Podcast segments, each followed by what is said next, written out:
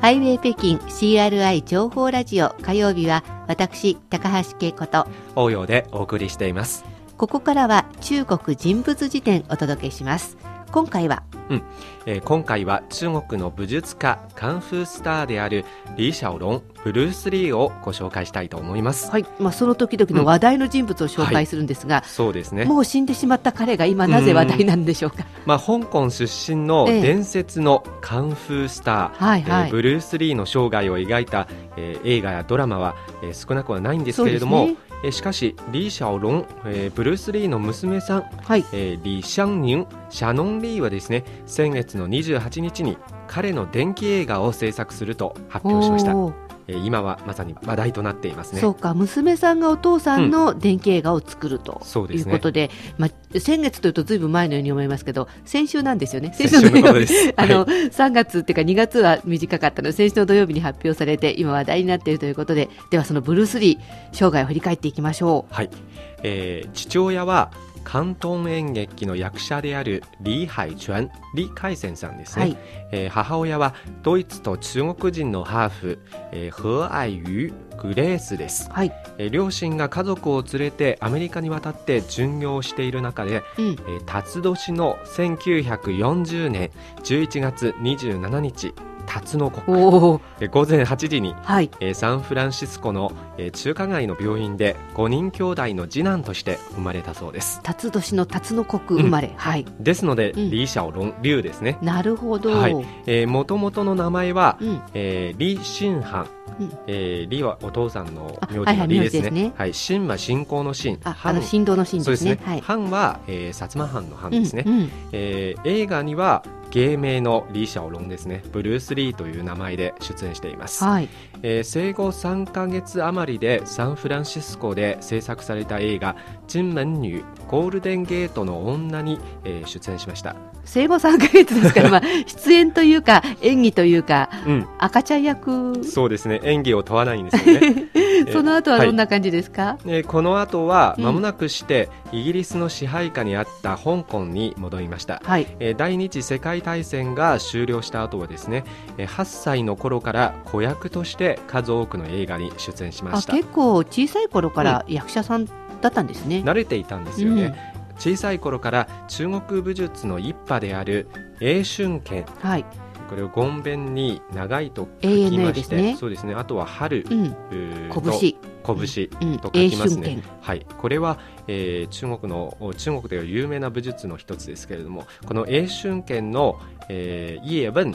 イップマンの指導で、えー中国武術を身につけたそうです。この時ですか、うん。はえー少年の頃は、えーこういうエピソードもありますね。あ、はい、えー道場にはバスで通いまして、うん。バス停で他の生徒に今日も休みだと嘘をついてえ。帰らせまして、はい、えーイップマンの個人レッスンを受けたという話もありましたね。まああの嘘か本当かわかりませんけど本当だとしたらちょっと意地悪っていうかまあその一面もあるかもしれないですよね。はい。えーそしてあのその後はアメリカへ行ったんです渡るんね。ですねはいえー何不自由もなく、えー育ったあブルース・リーの将来を心配した父はですね、えー俳優の不良息子として、えー悪名をお轟かせた香港から、えー出て行き、うんアメリカへ行くことを命じました。まあ、ここのままだと、本当に不良息子の レッテルが完全についてしまうということだったんでしょうかね。そうですね、うんえー当時18歳のブルース・リーはですねわずか100ドルの所持金で、えー単身でアメリカへ渡って、うん。シアトルに、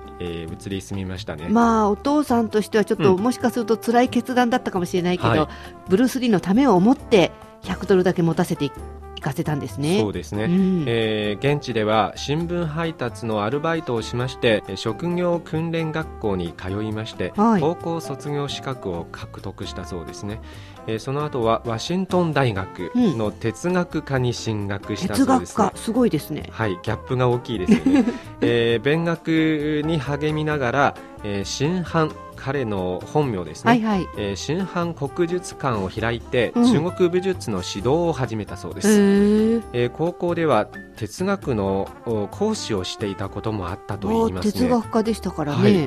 ー、その頃は同じ大学の医学生で、えー、道場の生徒だった、えー、スウェーデン系イギリス人リンダ・エメリーと結婚しました、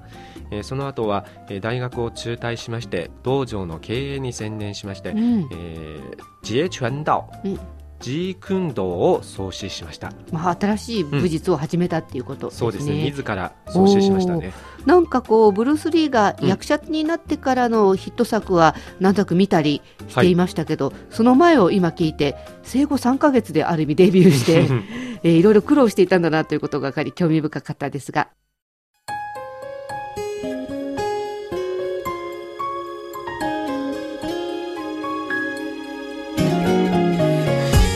お聞きの番組はハイウェイ北京です。引き続きお楽しみください。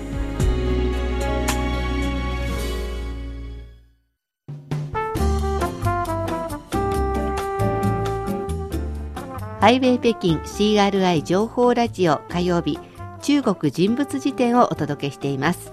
今回はカンフースター、うん、ブルース・リーの娘さんがブルース・リーの伝記の映画を撮るということで話題になっていますのでブルース・リーをご紹介しています。さてあの前半では、えー、生まれから大体大学を中退して、うん、まあ、新しいジークンドを始めたというところまで聞きました、はい、どの辺から、まあ、映画というかアクションスターの道に入っていくんでしょうかね、うん、はいそうですね、えー、1966年に、アメリカのロングビーチ国際空手選手権大会で英春権の演舞をしたえフィルムがですね、はい、えテレビプロデューサーの目に留まりまして、えテレビシリーズ、えグリーンホーネットの準主役に抜擢され、え派手なアクションで人気を博しましたじゃあたまたまその映像が目に留まったってことなんですね、うん、そうですね、えー、これをきっかけにロサンゼルスでですね、えー、ハリウッドの俳優やプロデューサーを顧客に武術の個人指導をするようになりまして、えー、テレビや映画などのゲスト出演も重ねていました。はいそれで彼がいよいよ映画に出るのはどの辺ですか、すね。えー、1970年のことなんですけれども、うん、香港の映画会社と契約を結びまして、えー、翌年の1971年に、えー、成人後の初出演映画「うん、ドラゴン危機一髪が公開されましてそうかあの生後3か月と8歳の時も出てますから、はい、大人になってからのデビューって感じなんですね。主演ですね、はい。えー、香港の歴代興行記録を塗り替える大ヒット作となりましたね、うん、ドラゴン危機一髪、うん、私も見たような気がしますけどすごい流行りましたよね。そうですね。なんか別にカンフーファンじゃなくても誰もが見に行ったような映画だったと思いますよ。はい。えこれでブルース・リーは一躍香港のトップスターになりました、うん、その後はドラゴン怒りの鉄拳ドラゴンへの道などの話題作で主演も務めまして、えー、香港で不動のトップスターの地位を築きましたね、まあ、香港というか世界でもと、はい、不動のトップスターっていう感じ、まあ、世界的なスターになりました、ね、でしたよね。でも結構若く亡くなったんですよね、はい、そうですね。それが惜しいですよね、うん、えー、1973年7月20日にえー、ブルース・リーは頭痛を訴えまして、うん、鎮痛剤を飲んでベッドに横になりましたが、はい、そのまま昏睡状態に陥りました、うん、その後は病院へ搬送されましたが死亡が確認されました、うん、当時はわずか32歳でしたね、まあ、本当にこのニュースびっくりしましたけどね、そうですね、葬儀は香港とシアトルの両方で行われました、はいえー、香港では数万人のファンが、えー、葬儀に押し寄せたといいますねシアトルの葬儀にはブルース・リーの弟子だった、えー、ジェームズ・コバンや、えー、スティーブ・マック・イーも参列したそうです。遺体はシアトルのダウンタウン近くのレイクビュー墓地に埋葬されたそうです。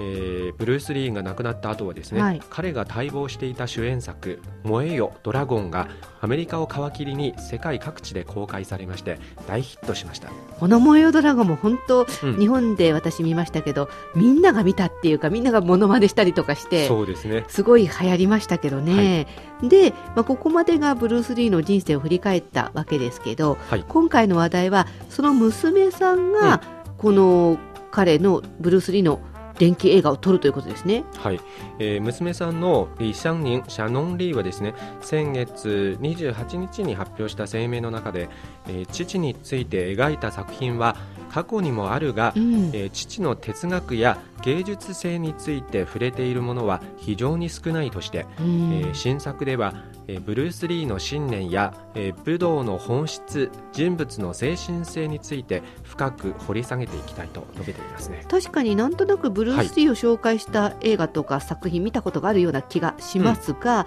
うん、どうしてもこうカンフースターのところばっかり、ね、そうですね。スポットが当たって今日あの哲学科を卒業してたとか、はい、いうことも初めて知りましたしそのあたりにもスポットを当てたいってことなんでしょうね。そうですねただ結構ブルース・リーって個性が強い人だから、はい、彼を演じるのが誰かって興味もありますし難しいですね人選が。現時点では誰がブルース・リーの役を演じるかはまだ決定されていないようですけれども海外メディアの分析によりますとですね全くの新人が選ばれる可能性が高いと言われています、ね、その方が本人もやりやすいかもしれないですね。うん、かもしれないですね、うん、えー、そしてシャノン・リーが代表を務めるブルース・リーエンターテインメントはえー、この映画の他にも一連の映画やドラマの制作の、えー、計画を準備しているそうです。これらは、えー、ブルース・リーが亡くなる前に実行することができなかった、えブルース・リー自身のアイディアを元にしたものだということですね。まあ、あの亡くなった後でも自分のアイディアを使ってもらえるっていうのは嬉しいですし、うん、ましてや娘さんが作ってくれるっていうのは、うん、ブルース・リーも天国で喜んでいるんじゃないでしょうかね。まさにその通りですね、はい、どんな作品になるか楽しみにしたいと思います。はい、今回の中国人物辞典はカンフースター武術家でもありますブルース・リーをご紹介しました。